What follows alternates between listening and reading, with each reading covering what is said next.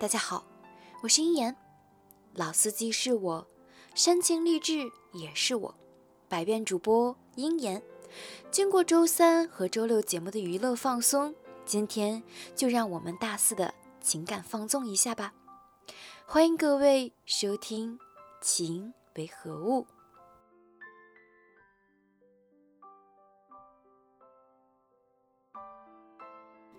这人有七情六欲，万千世界和一个情字了得。问世间情为何物，直叫人生死相许。今天我们要分享的文章是：千万别小看那个不爱说话的人。作者：老杨的猫头鹰。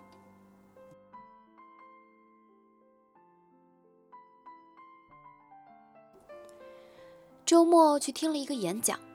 主题是内向的人需要改变自己的性格吗？主讲人是位做软件的创业者，在业内啊，那也算是小有名气。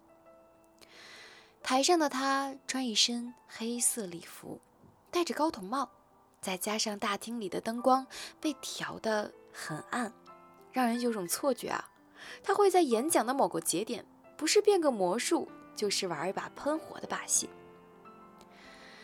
他先是讲了一个段子，说他在大学的自习室里对一位女生动了心，经过无数次的挣扎和自我动员，他鼓足勇气给女生递了一张纸条：“你好，能和你交个朋友吗？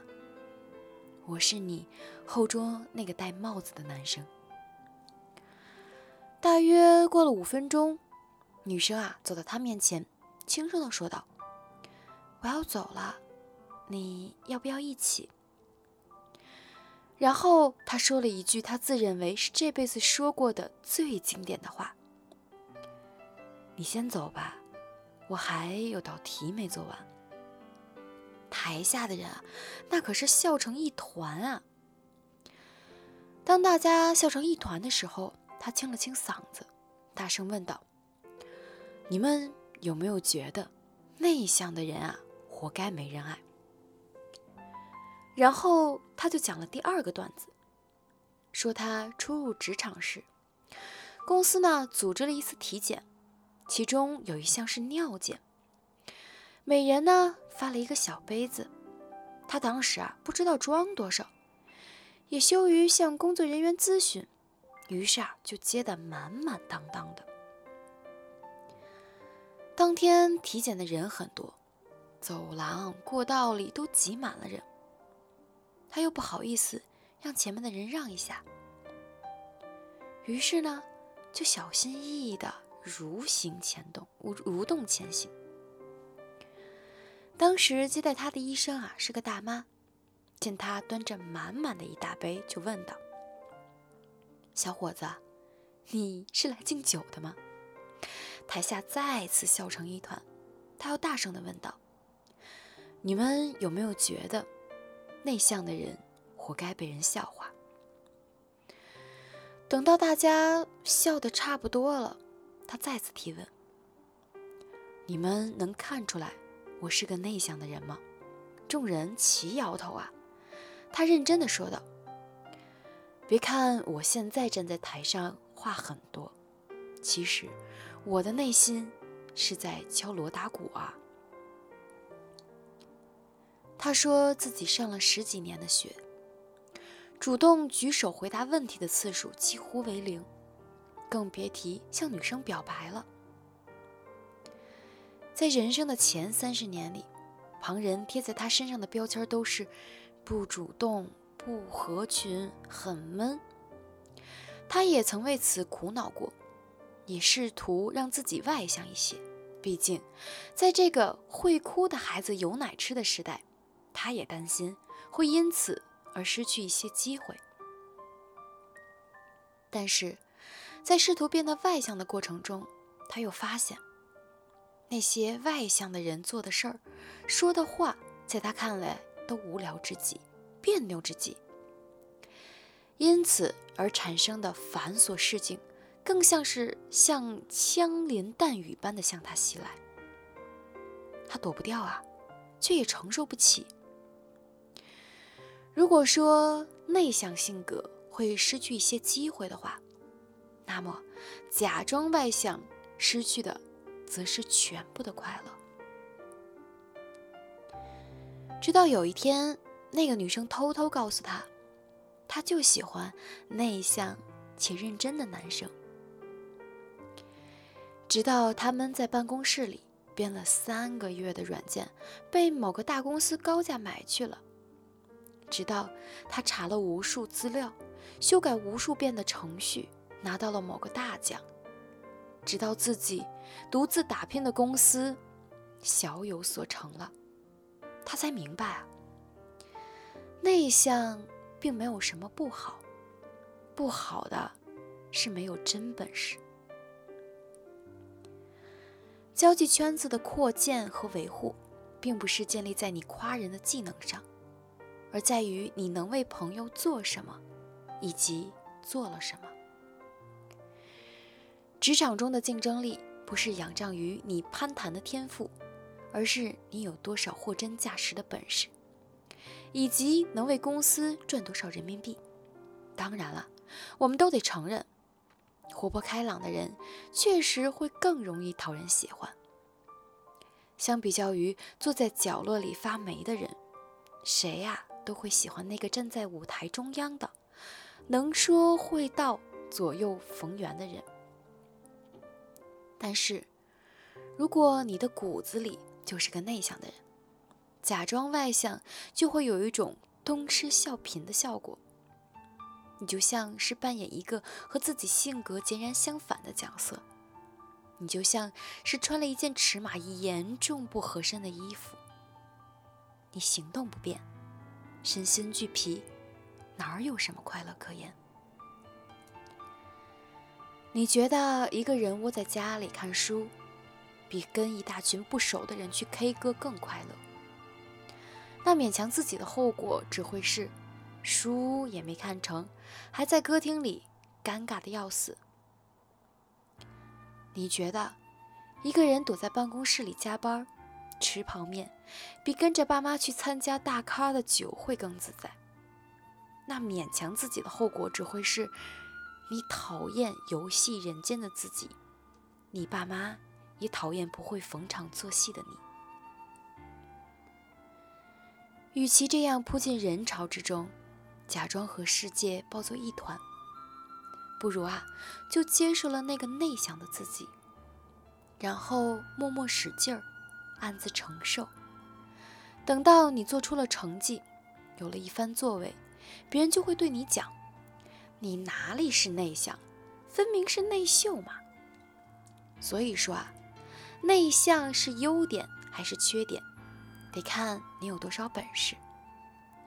就像区分卖萌是褒义还是贬义，得看你的长相如何了。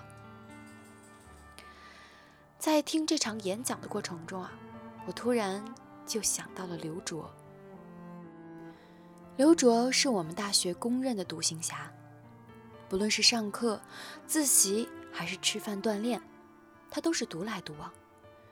如果不是在一场辩论赛上，看到他有理有据、声情并茂的大杀四方，我有很长一段时间都以为他是个哑巴。平时上课见不到他举手发言，见面了打招呼都是象征性的点头示意。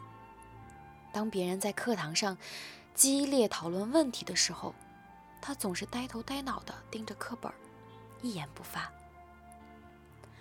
当有人为了给选修课的老师留个好印象而提一些八竿子打不着的问题时，他兀自地趴在桌子上，认真地写着些什么。当然了，推选班干部或者评选优秀学生，也没有人会想到他。直到毕业前夕，当大家都在费尽心思地增加简历的美感、个性和厚度时，他的简历还是一片普通的 A4 纸。当大家都在设想面试要穿的衣服，四处求问面试的礼仪和技巧时，他还是准时的去图书馆自习。结果出乎所有人的预料，他是新闻班唯一一个被一家国外某大媒体录用的人。他的杀手锏是他发表过的学术论文、获奖的摄影作品、翻译过的短诗、小说，以及二十多万字的新闻评论呀。原来，当别人在对娱乐事件侃侃而谈的时候，他正埋田，他他正埋头给当天的新闻事件写深度评论；当别人在熬夜追剧、玩游戏的时候，他正在逐字逐句地翻译一部诗集；当别人在假期里挤进人海中玩自拍的时候，他正捧着镜头在街头拍摄社会百态；当别人勾肩搭背地参加各种聚会时，他正和几个同样内向但志趣相投的人谈笑风生。原来内向的人也有外向的天赋，只是没办法跟不在同一层次的人互看。原来独来独往不都是因为内向，还有可能是因为卓越，所以敢与众不同。原来内向是因为身怀绝技。就像猛兽总是独行，牛羊总是成群结队。汪国真在《孤独》中写道：“太美丽的人，感情容易孤独；太优秀的人，心灵容易孤独。这是因为他们都难以找到合适的伙伴。就像太阳是孤独的，月亮是孤独的，心情却显得繁多且喧哗。”意志薄弱的人，为了摆脱孤独，便去寻找安慰和刺激；意志强的人，必须追求优秀，充实个性。他们的出发点一样，结局却有着天壤之别。前者因为孤独而沉沦，后者因为孤独而升华。内向的人啊，其实更理性，也更谨慎，不会因为有人勾搭一下。再唱几句“小兔子乖乖”，就随随便便的把心门打开。内向的人拥有自己的后花园，园中花香四溢，满是奇珍异草，但他不会轻易对外人开放。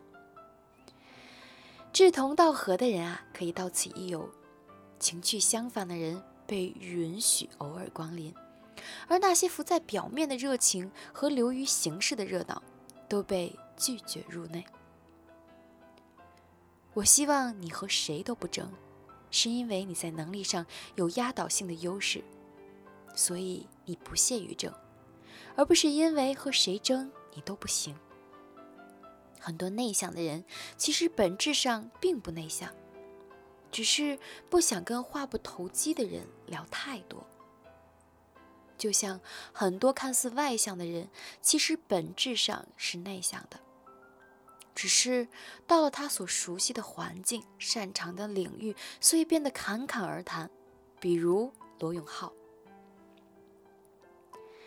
演讲台上的罗永浩啊，总是给人一种话痨的印象。但他自称是很内向的人。他说，参加超过五个人的饭局，我就会全身不舒服。每次饭局以后回家，都要一个人狠狠读一天书才能缓过来。记得去新东方当老师之前，有很多人说啊，老罗，你平时一天都不说几句话，你还能上讲台当老师？你别逗了吧。但我不管，我内向的性格决定了我不会被别人所左右。谁说内向的人不能当老师？你是内向，就努力就努力向内秀靠拢。而不是强行改变自己的性格，憋出一身内伤。你想要在这个功利世界里获得认可，得到传说中的人脉，你要做的是让自己更厉害，以及作为拒绝那些无聊的人事儿的底气。你要做的是让自己更有趣，以此来吸引另一群志同道合的有趣之人。至于那个用你想要啊。你想要你就说啊，你不说我怎么知道你想要啊？来奚落你的人，请你继续保持对他的语言洁癖，毕竟，一个见识有限、情商欠费的人是不可能洞察出你沉默不语的真实原因的。内向的人最好的生活态度是：风大了，就表现出逆风出猎的风骨；风小时，就展现出积雨沉舟的耐心。这个世界啊，总是这样，有人夸你有内涵。被有人说你不过如此，有人说你有个性，就会有人说你太能装；有人说你很实在，就会有人说你真虚伪。内向的人真的不必在意旁人的七嘴八舌，更不必羡慕他们的哗众取宠。如果你每次都会因为别人的三言两语就犹豫地停下脚步，如果你每次都会因为某些人的不认可就闷闷不乐，如果你每次都会因为别人的投机取巧而唉声叹气，那你花掉青葱岁月，除了得到犹豫、闷闷不乐和唉声叹气之外，很可能是一无所有。岁月的小人之人就在于此，他会慢慢让你识破生活的真相，却不会给你任何补偿。今天这篇文章读后啊，其实我有很多感触，因为我身边啊外向内向的人都有，而我也知道我自己虽然表面看着外向，但实际我也有内向的一面。内向的人呀，不要自卑，也不要为了表现的和别人入群而去强行拉着自己融入别人的圈路，踏踏实实的做你自己，沉沉稳稳的充实自己。你会得到不一样的结果，不一样的天空。